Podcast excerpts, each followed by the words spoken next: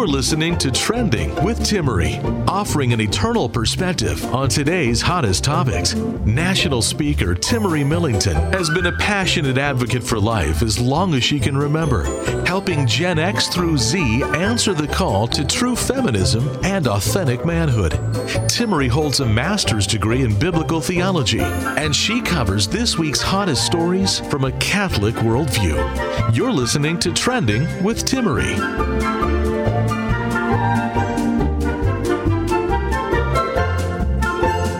Hello, hello. I have with me Father Tim Grumbach, one of your favorite guests here on Trending. Oh, thank you. It's uh, one of my favorite places to be. Well, I was asking people the other day, what has been your favorite episode of Trending? What topic? And everyone goes, Father Tim, Father Tim. And they start posting pictures of Father Tim. We met no. him recently. Yeah, I've been meeting people who listen to the show all over the place. I go and give talks at different places, and they say, We heard you with Timmerie. My parishioners, uh, we, we heard you on the radio. They were surprised. Uh, my pastor has even been hearing like i hear you're on the radio i'm like oh no what have i said hopefully uh, nothing to incriminate uh, Oh, no, no. There, there's only wonderful things happening at the parish and i hope i haven't made it seem otherwise so Awesome. Well, Father Tim Grumbach, for those who do not know him, is is an associate pastor at St. Augustine Parish in the Los Angeles Diocese, also volunteering his time on many projects apart from trending, including Young Catholic Professionals, Life Teen, you name it. Any new ones going on right now? Well, Culture Project is about to get back into town. I spent some time with them last year, and I'm just really excited that they do such great work all over Los Angeles. Excellent. So please pray for him and his work. He's been a great aid, not only sharing his wisdom, but also the sacraments with us through his priesthood. Today, we're talking about a number of issues, uh, especially having to do with the topic of mental health, uh, discernment. We'll be talking a little bit about this transgender issue. You name it, we'll be talking about it later on, including the long term impact, even after you take birth control, for teenagers who take birth control while they're developing. Stay tuned. You want to hear more on this, a recent study that came out. Father Tim, there's this culture surrounding many people of immobility. We don't move. We don't make mis- decisions. We kind of just wait for stuff to happen. In the meantime, every single voice has some sort of influence because the world's always willing to tell you what to do. Yet there was a tweet that was sent to me about a month ago by Chris- Christine Rousselle, who is a correspondent for EWTN and Catholic News Agency. And she kind of gave this warning that she's going to have an unpopular opinion here. And she talks about essentially this quote unquote culture of discernment that permeates within the Catholic young adult circle and how it's basically killing vocations. And she's not talking only about religious vocations, but marital relations, um, relations, not yet, not till you're married, um, marital vocations as well. And I loved her perspective because she's saying, you know, she said things like, well, the seminary and convent don't own your life. They're not the army. And a date lasts at most maybe a few hours. And after that, you know, move, do something is what she's saying essentially here. Yeah, I can say from personal experience that the seminary could probably use a little bit more of that uh, ascetic discipline, sort of a an army sort of preparation. Although it is not signing your life away once one enters into the seminary, enters into uh, discernment with the convent. It's a, it's a time of preparation. It's a time of discernment. But the thing is, you can't discern more than one thing at, at a time. And so some people will think, well, you know, can I enter into the seminary or or preparation for the convent, but also be dating someone? And that wouldn't be fair to them. It wouldn't be fair to the seminary or the convent, and it wouldn't be fair to yourself. And so discernment is a tightrope to walk on in a sense, but you have to be careful thinking that you're going to be signing your life away on the first day. No, it's it's a time of preparation. Yeah, it's a time of preparation. I think people have this difficult time where once they kind of go in one direction, they, first of all, they're not willing to take the first step, but then once they head in that direction, they think that that is absolutely where they will be. Yeah, anyone who's gone to college knows that they end up changing their majors and so forth many times, and often don't even end up working in the field that they studied. But I think a little secret to living life and kind of going through the rhythm of things is you've got to try stuff out and you have to be willing to recognize like you may hit a wall and you may think it's a failure but that's just a sign you're supposed to go in a different direction That's right. Is we have to learn how to fall. We have to learn how to fail in the Christian life. There's something so radically Christian about that idea of falling and getting back up. Is that you know I, I know from my experience of you know crashing my bikes, uh, getting almost knocked out by surfboards, and all the all the stuff that my mom hates that I do. I, I've learned that you have to learn how to fall. You know, Yeah. if, if you're going to ride your bike, you have to learn how to fall, or you're going to break something every time. And you're surfing, you have to learn how to fall, or you're going to lose your breath every time you hit the water. And you kind of need that.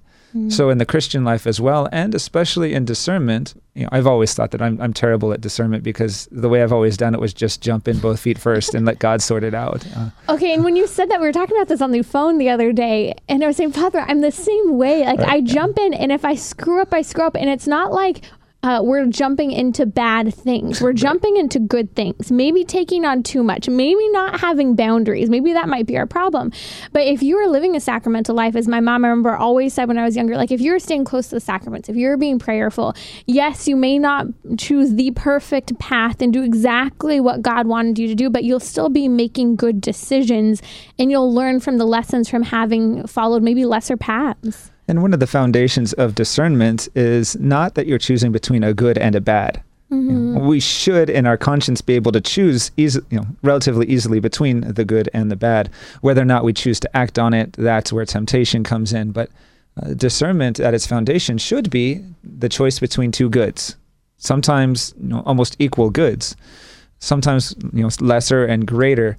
But discernment is about choosing between two goods, and so it's not God setting us up necessarily every time we have to make a decision. Is married life, you know, evil? and the priesthood a good thing or or vice versa Right. rather it's how can your gifts and your talents but also your your deepest needs and your longings reach out to the deepest needs and the longings of the world around you and how does god want to love you and so let his love overflow into your vocation Well, you just hit on two really good points. One, that the option should never be between good versus evil because we should be formed enough to be able to say, no, this actually isn't even an option. It's off the table. Yeah, that might be easier, but it's not even an option. And unfortunately, a lot of people aren't in that place, but we are called to be. And so, what is getting in the way of you getting to the point where the bad options are off the table? But then, two, you talked about kind of this idea of freedom.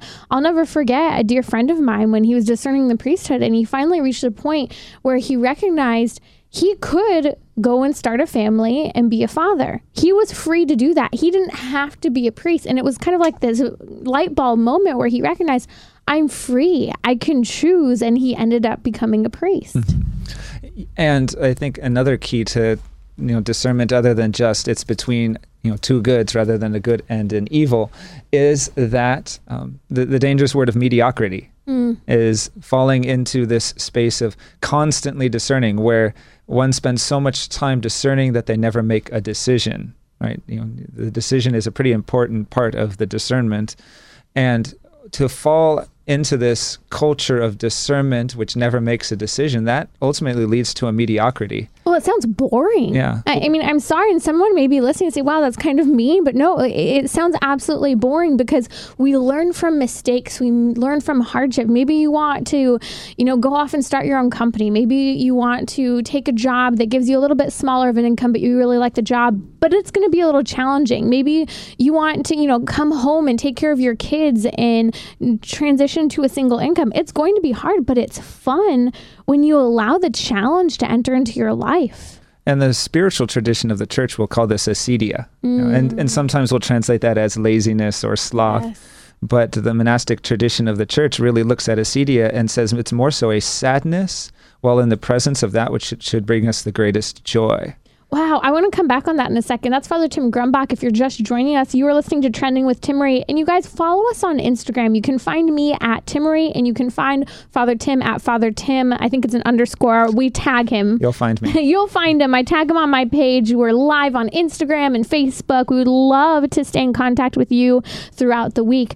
Father Tim, you mentioned this acedia and kind of this laziness where people are at, yet they're in the, it's a sorrow in the presence of good. I think this is where a lot of people are at. There's a sorrow because they might have a friend who's in a good place. They might have a friend who has something they want, and there's a sorrow that they have over it. But then this jealousy enters in, and I feel like a lot of the time the people end up just being cruel and mean because they're just so unhappy. Yeah, one of the greatest examples we could look at is actually during these masses this week, we're hearing from the book of the prophet Jonah. Yes. And he's such a, a perfect example, if you ask me, of this acedia, because the consequences of this spiritual lethargy, this sadness in the presence of what should make you make us happiest, is you have someone like Jonah who first is that he's kind of looking at mediocrity. He's paralyzed because he does not want to go to Nineveh. You know, God calls him to go to Nineveh, and we've always thought and sometimes preached, you know, it's because he was afraid to take on such a great calling. No, it's because he hated the Ninevites. He wanted to see God destroy them. Mm. And so he didn't trust God, and so he found himself in this paralysis where he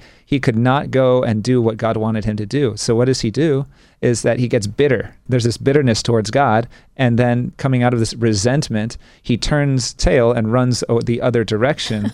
and so what we have here, because of acedia, this spiritual, you know, sadness, he should have been exalting that God wanted to forgive the most evil people in the world. Mm-hmm. You know, mm-hmm. these these Assyrians who had been destroying nations and destroying Israel.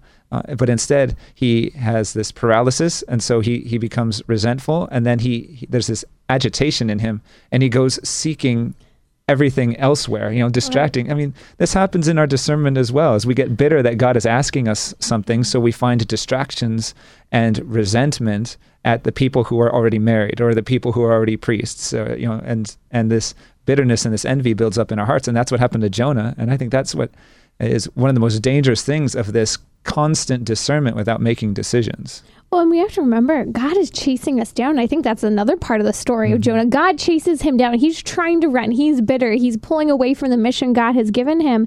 But God truly does chase us down. And he may be subtle, but that subtleness is not so subtle if you are choosing to try and follow him.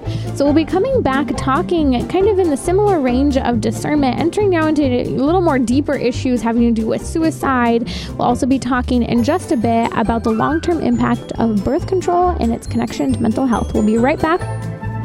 Timmerie will be right back. Send her a tweet at Timmerie. That's T I M M E R I E. You're listening to Trending with Timmerie, where morality and culture meet, offering an eternal perspective on today's hottest topics. Hello, hello. Timmerie here with Father Tim Grumbach in studio from the Diocese of Los Angeles, working there at St. Augustine Parish as the associate pastor we want to talk about a little more difficult of an issue, and it's really multifaceted. And I want to start for those who are just just joining us by sharing. I know how difficult this issue of suicide is. My own family has faced some of the most tragic circumstances uh, surrounding a suicide as well, and so I hope people understand that when we're bringing the Catholic Church's perspective on this issue, uh, it's not lightly, but it's really trying to seek a path forward, honestly, having to do with our salvation. So, for those who don't know, there is a young man, 30 years old, by the name of Jarrid Wilson, who committed suicide just a couple weeks ago. He was 30 years old, uh, a father and a husband of two little boys. He's the second pastor, in fact, in the last year to commit suicide, who's also a father, another father of a mega church uh, pastor. And I'm looking at this, and the story is heartbreaking. But what stood out to me about it is how a lot of people of faith keep saying, you know, I know that he is with Jesus, and they keep commending the great parts of who he is, which is great. But they're forgetting the fact that he left a wife and children behind and created a great scandal for the community. Yeah, some of our Christian brothers and sisters have really lost a very important and deep language of the the purgation, the, the purgatory, the, the purification that can still happen after uh, a life is over.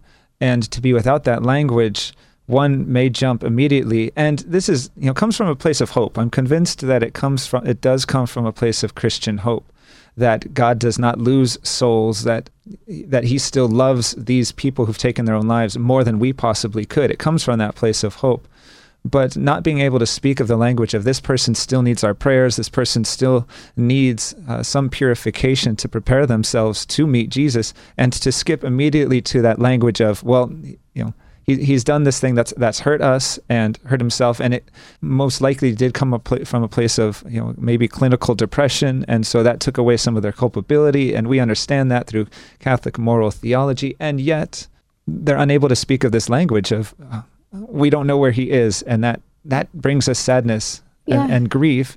And being unable to even speak of that grief and that need for purification, it takes away a very important part of the grieving process. And I think that's the most painful element of having a loved one who's committed suicide is we actually don't know where those individuals are.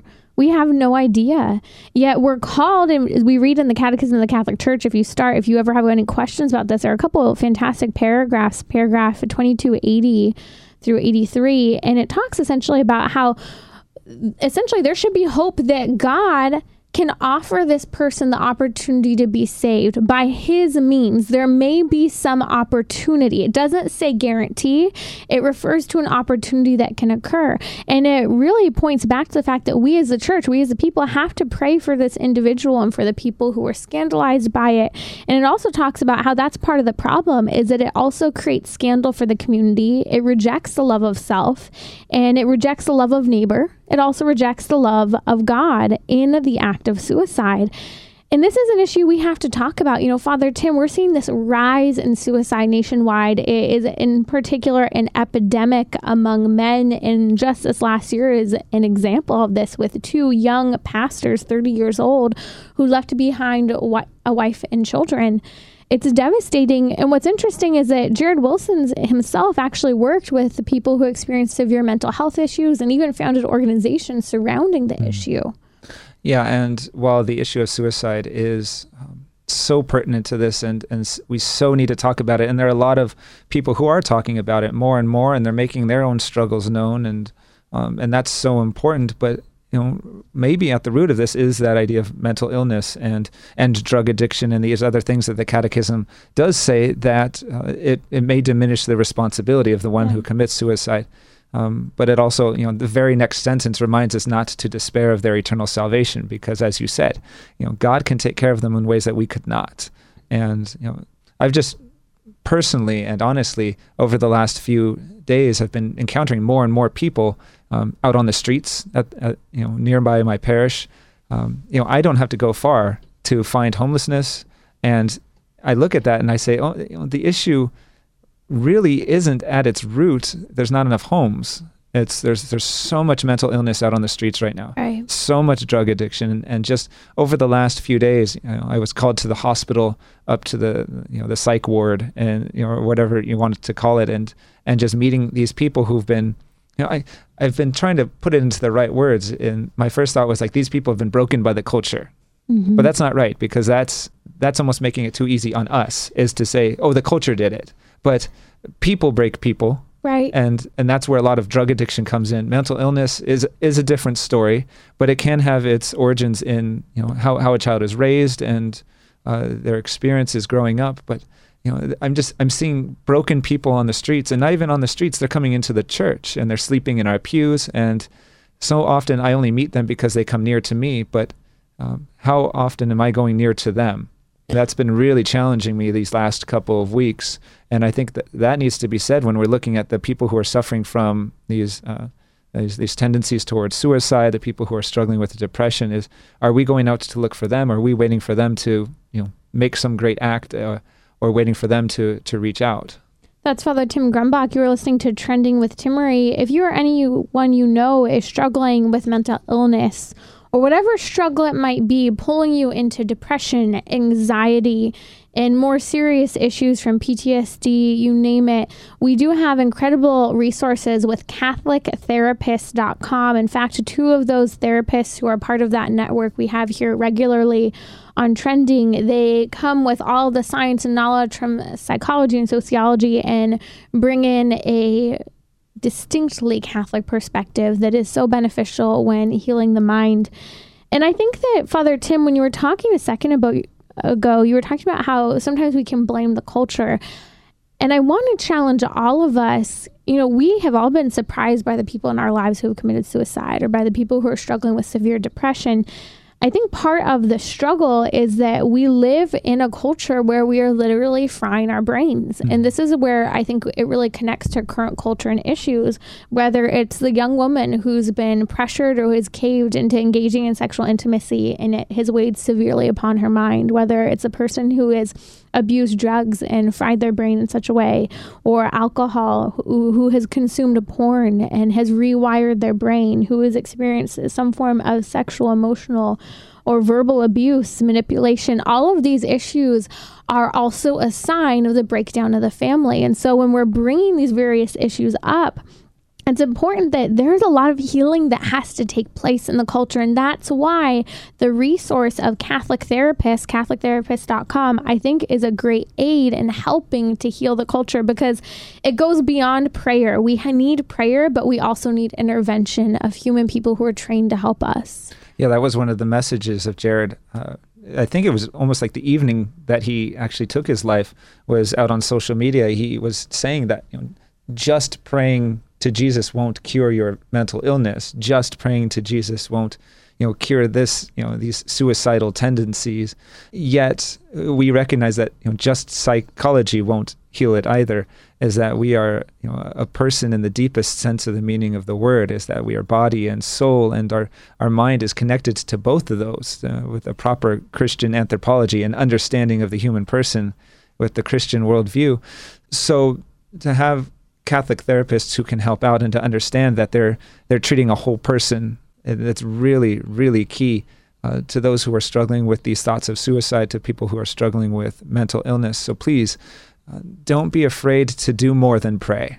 You know, prayer is key. Prayer is important, but you know, just like the the paralytic who was brought before Jesus, he could not get to Jesus on his own. He needed his friends to carry him, and so you know, there's a story told about a, a priest who was preaching at a funeral of a young man. I don't remember if it was he took his own life or he died in some great tragedy, but you know, he wasn't, you know, a perfect young man. He was, you know, he he had his, his troubles, but he was he was a good young man. But you know, his friends gathered together at the funeral and were joking and laughing and having a great time and and remembering all the the great and funny things that this young man had done in his life. And the priest very seriously said, "We don't know if this young man is in heaven or hell, but you must be the friends of this paralytic." You must carry him. So pray, fast, sacrifice for the good of his soul because his story is not done yet.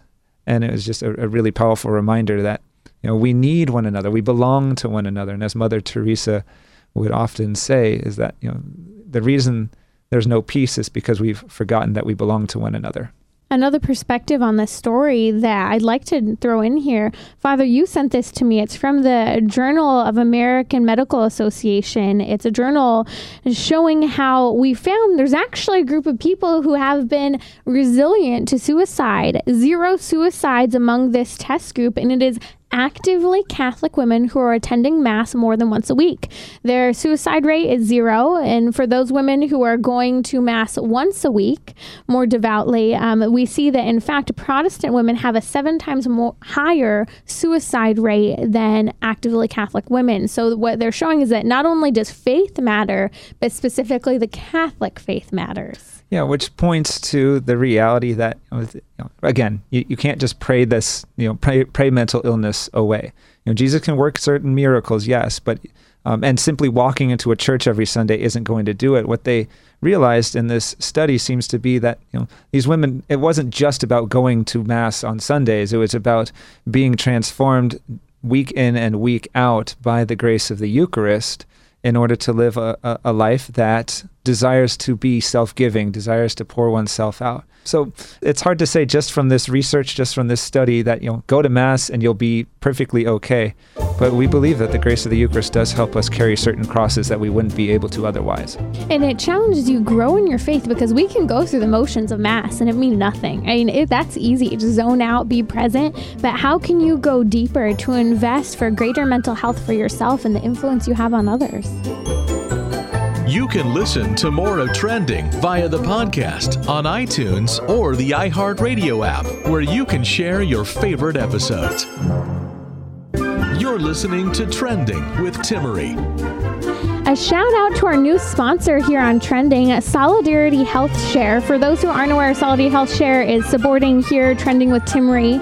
And for those who don't know, Solidarity Health Share is very simple. They help members pay for affordable and quality health care. They're working within the community showing that there are eligible medical expenses, everything from medical treatment surrounding your regular health care costs to NAPRO technology, natural family planning. You even have the option of choosing your healthcare providers. And at Solidarity Health Share, they're dedicated to faith and are committed to care. For more information, you can visit solidarityhealthshare.org. Again, that's solidarityhealthshare.org. Father Tim, we've been talking about this theme of mental health and in typical trending style here. We often take up difficult moral issues, and today, hormonal contraception we know has had a major influence on the culture from the perspective of taking sex outside of marriage and therefore allowing for the baby to be destroyed through abortion because now babies are considered an accident. Uh, safe sex is considered protected protected sex, which is completely wrong. And so I want to talk about this new study that came out from actually the University of British Columbia, and it was published in the Journal of Child Psychology and Psychiatry, and it was showing that essentially for women who should I say teenagers who have taken birth control during their adolescence as they're still developing that this hormonal se- should i say sex hormone replacement really kind of manipulation has essentially led to increased long-term impact of depression and actually altering the brain even years after the contraception is taken. Yeah and manipulation excuse me is such a key word there you know, because it's not healing something that's wrong with the body most of the time. You know, there will be some uh, doctors who will uh, give birth control to you know uh, normalize some uh, functions, but for the most part, it's manipulation of something that should be working healthily, and that's not good for the body when you've taken something that is working healthy and shutting it down you know, when we're looking at this whole issue surrounding depression, you know, we talk about how a contraceptive lifestyle can be a depressing lifestyle. We'll come to that in a bit. But staying on the focus here, they're showing that women who have taken birth control as a teenager, as, as an adolescent still developing, are 1.7 to 3 times more likely to be depressed than women who are adults who take birth control, which already have a higher likelihood of depression. And we're seeing more and more research done, young people at this age range and, and the development of their brains and how a, a, woman's brain will develop, you know, more more quickly than a young man's will. But we see not just in this matter of artificial contraception, but even you know the you know gender transition, you know, for yes. young people is that their their bodies are not formed and their brains are not yet fully fo- formed or functioning, and so to uh, introduce something so foreign to the body, the body will be fighting back, and that puts tremendous strain not just on the the physical part of the body, but the mental part of the young person. Well, that's a really interesting point. So in the study, it talks about in the end, essentially the people who published it about how they're still for contraception and women's choice and yada yada yada, a typical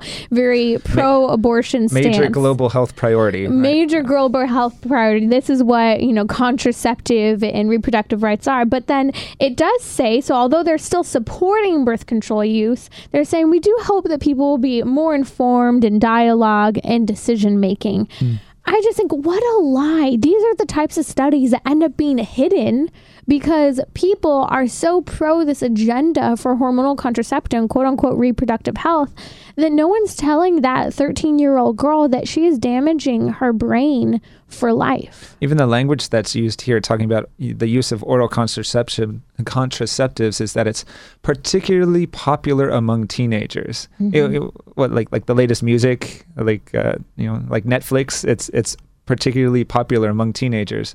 But just the, the use of that language is uh, it's it's very weaponized, isn't it? Absolutely. I mean, and this is what I think is encouraging the mindset. Well, why wouldn't you be taking birth control? Even if you're not sexually active, we should put you on the pill. This is what your mm-hmm. peers say. This is what your doctors say. This is what parents are saying. Mm-hmm. And so this is the realm of confusion that teenagers feel like, oh, this is something everyone's doing. I should be doing it too.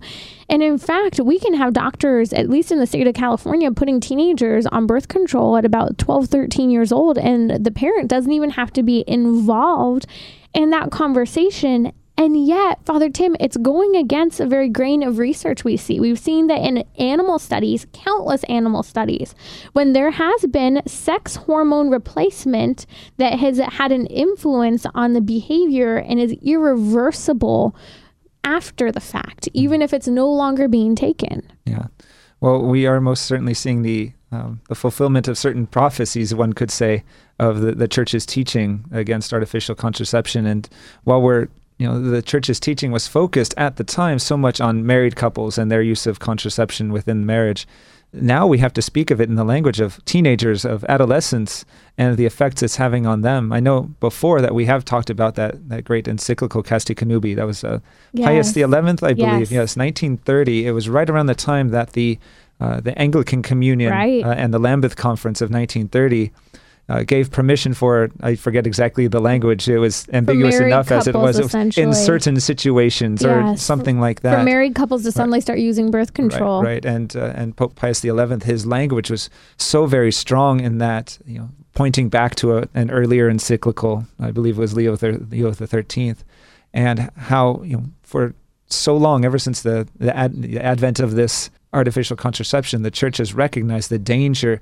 it can have on relationships. Mm-hmm. Um, but now we're looking at not just the relationships, but the danger it's having on the human person, body, and soul. And looking at adolescents, I don't know if when they were writing these encyclicals, they'd imagine that they would, you know, the church would one day have to speak out against the use of it for non married adolescents. It's incredible. That's Father Tim Grumbach. You're listening to Trending with Timmerie. Shout out again to our sponsors at Solidarity. You can learn more about alternative options to healthcare at solidarityhealthshare.org.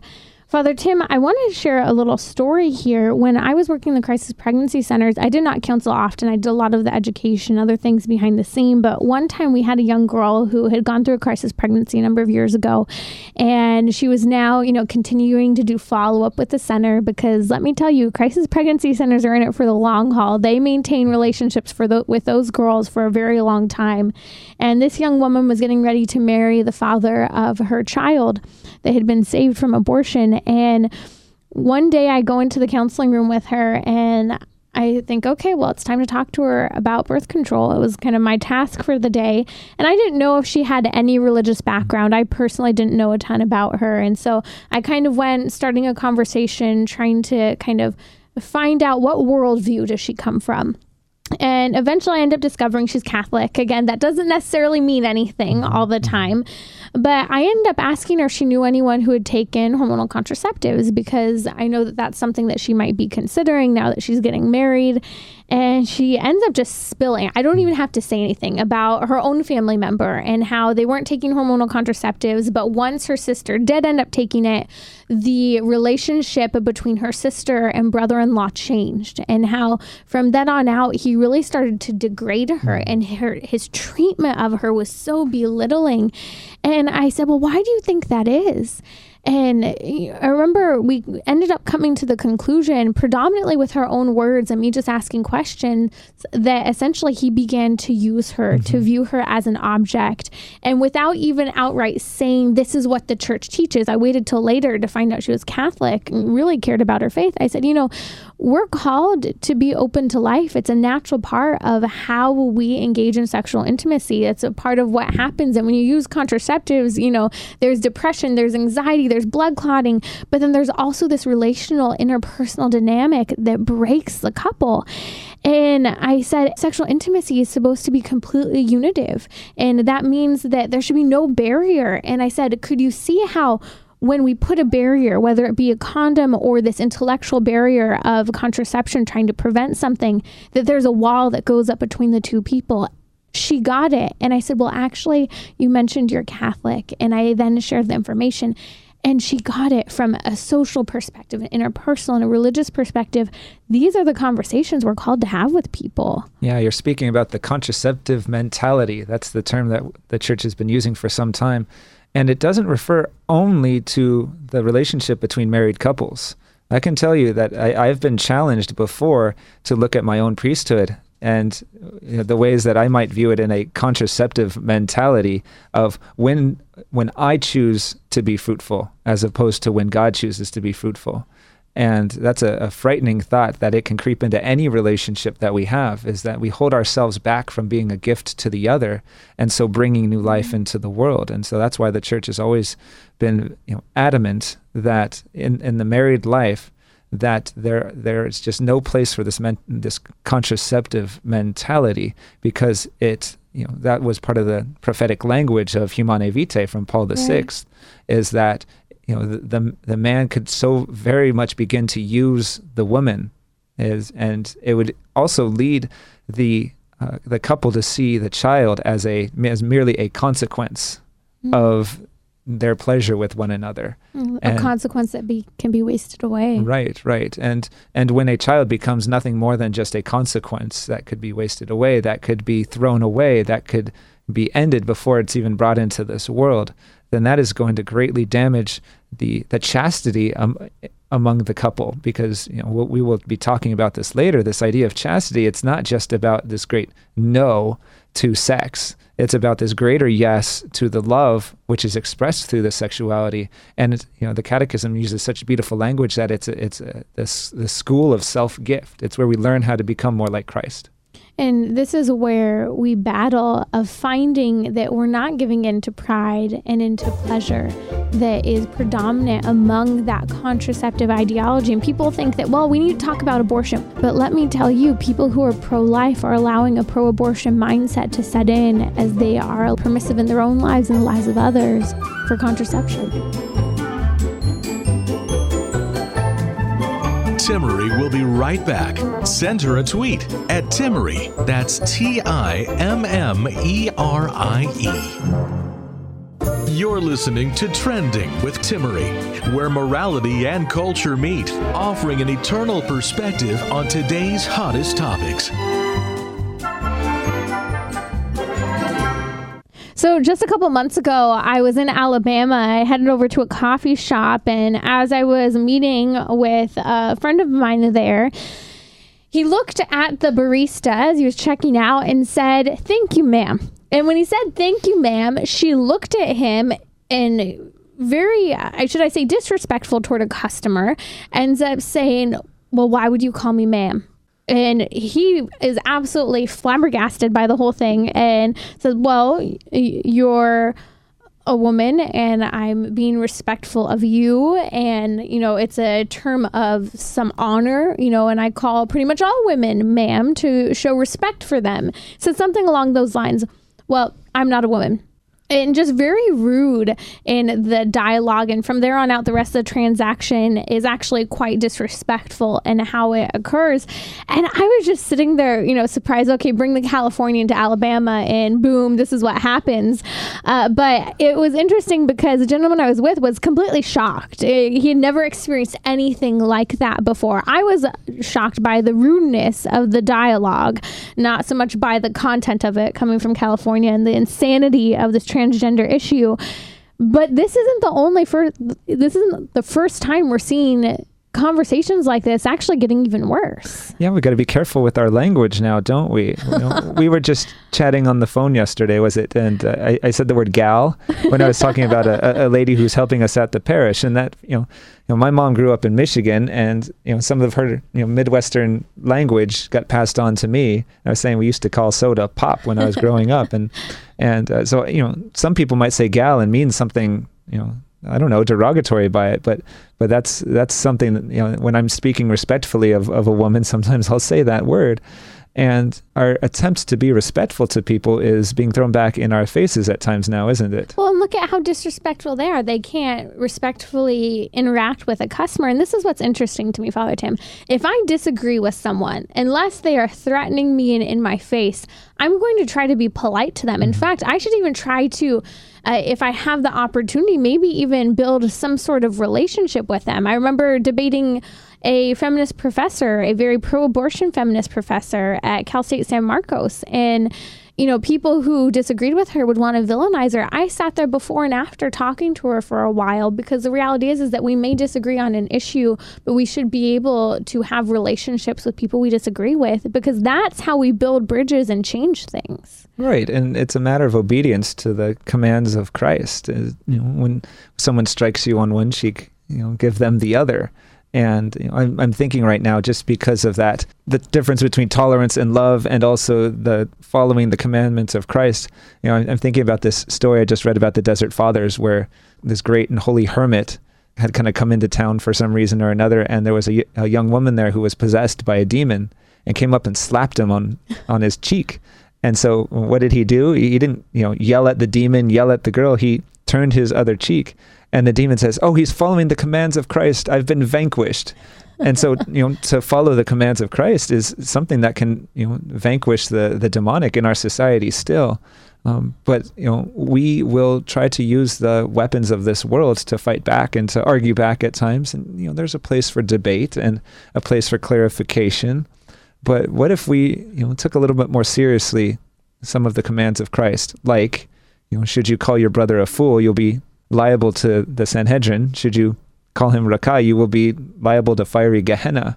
Is how are we correcting those in error? How are we responding to those who will, you know, either literally or figuratively slap us on the cheek? Do we do it by following the commands of Christ? And so, in obedience to the command of Christ, you know, casting out certain demons of our culture. Let's talk about the topic of tolerance. There's another example, not just my own. And you know what's interesting before we mention it is I remember in that situation after uh, the gentleman I was with explained why he called her ma'am, we just remained silent. Mm. We finished the transaction. not like, you know, anything we ordered at that point. Everything we ordered was complicated and that's a moment okay just remain silent. Let mm-hmm. them let them have their day. And i think that sometimes that's the most respectful thing to do. But here's an interesting example. I was reading a story online. I think this happened in fact a couple weeks ago.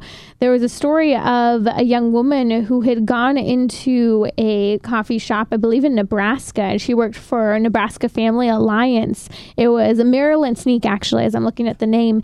And she would go there every monday i believe would go to this cute little shop shop. It would be how she'd start her week. And one day, the barista came up to her and ended up yelling at her, saying the F word multiple times, saying, I recognize who you are and how dare you. And apparently, this person identifies as transgender and just tore into the customer, telling her to leave, that she's not welcome there, that they don't want to serve her and it ended up making the news and of course the news ended up spinning it to somehow make it sound as if uh, the person who was being yelled at and cussed at was the wrong person.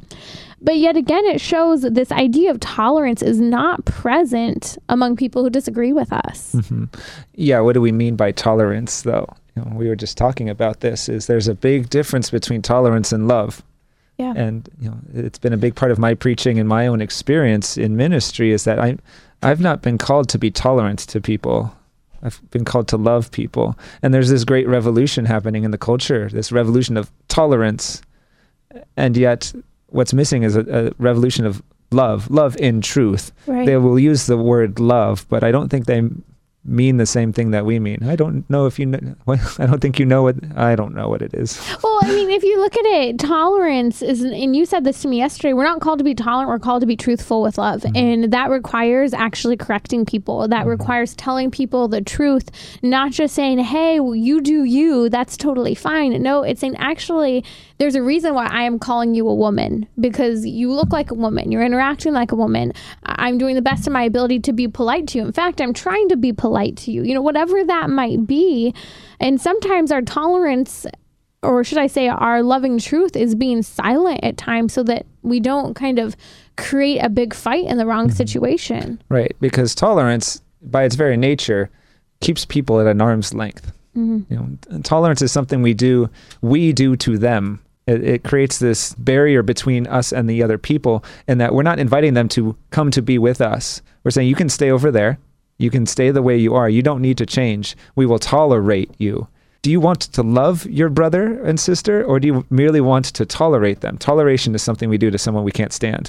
but hold but, on a yeah, second. Yeah. By the way, that's Father Tim Grumbach. You're listening to Trending with Timmerie. Think about tolerance. Sometimes we have to remember that a lot of the things we're discussing and behaviors we're supposed to show to our neighbor start at home. Mm-hmm. And to be honest, when I think of tolerance, if I'm tolerating myself, I'm tolerating some bad behavior mm-hmm. I probably shouldn't be tolerating.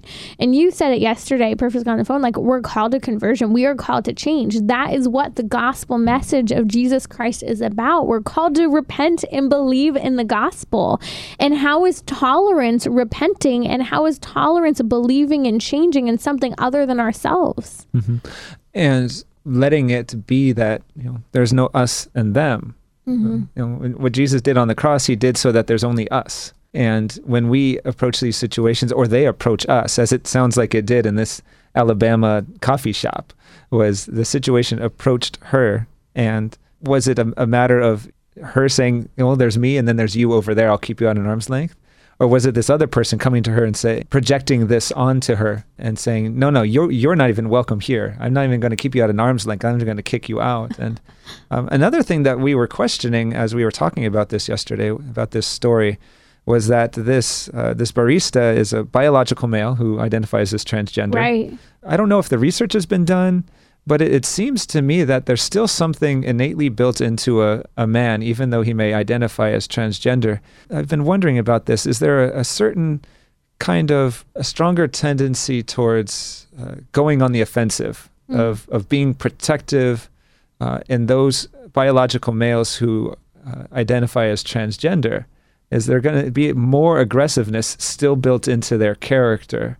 You know, so would this have been as verbally violent if it were a biological female identifying as transgender? You know, I, I think it's an important question to ask, and I don't know if people have been asking that question. Is that we believe that you know one's maleness and one's femaleness has an effect on your person in the deepest sense. So if one is denying that you know that inherent maleness or femaleness, uh, masculinity or the femininity, is it still going to be fighting its way to express itself, even it's, though they are trying to express themselves differently? And aggression is a not natural part of who a, man, who a man is. And we could go into a whole conversation about what aggression is, whether it's good or bad. But part of what it reminds me of is when Patrick Reedy was on the show with us a couple months ago, and we were talking about maleness and femaleness. He was talking about specifically with men, part of the great mesh, mes- mission, sorry, and the fire that's within the man is to destroy what is evil in the world and build up what is good. Mm-hmm. And perhaps some of these men who are following false ideologies, for example, maybe they're living a transgender lifestyle, they're trying to destroy what they perceive as an evil and build up what they perceive as a good. And so they're still doing what is naturally ingrained on the masculine heart. Yeah. And it can be said that um, when men interact or interact with one another, they'll try to outdo one another. Mm-hmm. But it can also be said that sometimes when women interact in negative ways with one another. It, it won't be so much about excelling above the other woman. It will be about bringing that woman who's excelling down to their level. Mm-hmm. You know, I mean, that's hard for me to say as a man, but but that's my understanding. That, and I, I, wonder if that's finding its way into this situation, even where it's still built into a man, a biological man, to destroy what they see as evil. Mm-hmm. And so this kind of aggression comes out and there's still an inherent maleness that is expressing itself. Thank you for spending time with us. You can find Father Tim Grumbach at Father Tim Grumbach. All of his episodes are at radiotrending.com, along with all links to his social media platforms from Instagram to Twitter. I hope you follow me as well at Timmerie. That's T I M M E R I E. This has been Trending with Timmerie. To book her to speak or learn more about her guests, visit radiotrending.com. That's radiotrending.com. You can listen to more of Trending via the podcast on iTunes, Google Play, or the iHeartRadio app, where you can share your favorite episodes.